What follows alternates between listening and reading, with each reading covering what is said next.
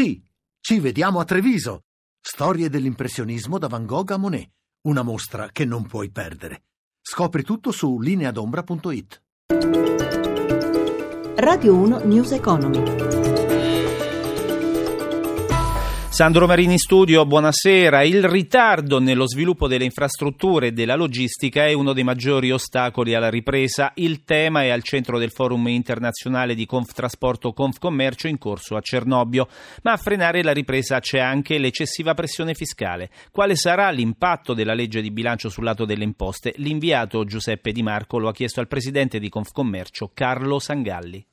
Ma guarda, ci sono alcuni provvedimenti che certamente per noi sono positivi e possono contribuire anche a rilanciare la crescita. Mi riferisco innanzitutto alla sterilizzazione delle clausole di salvaguardia, quindi ad aver evitato l'aumento dell'IVA. Altri provvedimenti positivi sono l'estensione del bonus fiscale agli alberghi, l'introduzione dell'IRI che consente alle piccole e medie imprese una forte patrimonializzazione, quindi la possibilità di crescere il fatto che siano state stanziate delle risorse per riqualificare le aree degradate, ecco, sono tutti passaggi che sono stati approvati e questo ci fa dire che questa è una manovra importante perché ci sia vera crescita, però bisogna anche colmare il divario relativo alle infrastrutture, il divario con gli altri paesi. Per questo servono maggiori investimenti. Eh, non c'è dubbio perché tra il 2007 e il 2015 gli investimenti si sono ridotti del 30%. Per via delle inefficienze logistiche perdiamo circa il 2% di PIL, vale a dire 34 miliardi miliardi di euro all'anno e questo non possiamo permettercelo, se posso usare un termine sportivo, è un vero e proprio autogol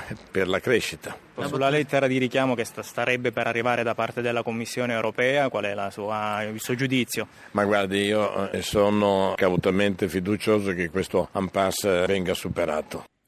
Il gigante delle telecomunicazioni ATT acquista la multinazionale dei media Time Warner, proprietaria degli studios di Hollywood, della CNN e della HBO. Il via libera all'operazione va ora all'esame del Dipartimento di Giustizia americano. Paola Bonanni.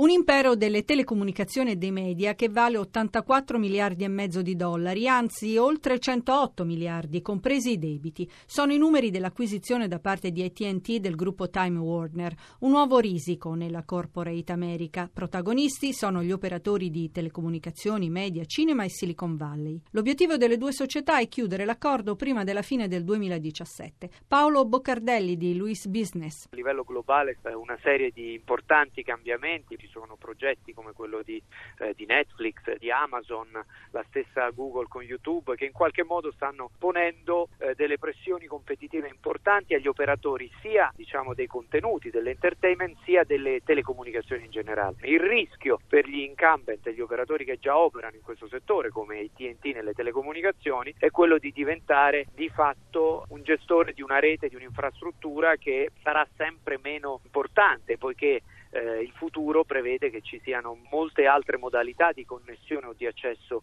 alla rete. In Italia sembrano però operazioni complicate, vedi Mediaset Premium Vivendi. Dovevano andare verso un percorso se non di integrazione di accordo strategico forte. Cosa dire sulla PayTV? Eh, quello che eh, sta accadendo, che è evidente, è che le nuove generazioni sono clienti che vogliono l'accesso al contenuto anywhere, anytime, quindi eh, il caso di Netflix è eclatante, Netflix offre l'accesso a un portafoglio di contenuti in ogni momento e di fatto l'operazione di eh, TNT eh, Time Warner può ascriversi a un tentativo di offrire contenuti nella stessa modalità che può offrire oggi Netflix. E siamo alla pagina finanziaria, ci colleghiamo con Milano dove c'è per noi Marzio Quaglino. Buonasera Marzio. Buonasera, ordini di acquisto a raffica, volumi di scambi altissimo. La giornata del titolo Monte Paschi di Siena, protagonista della giornata, è finita con uno storico più 28,28%.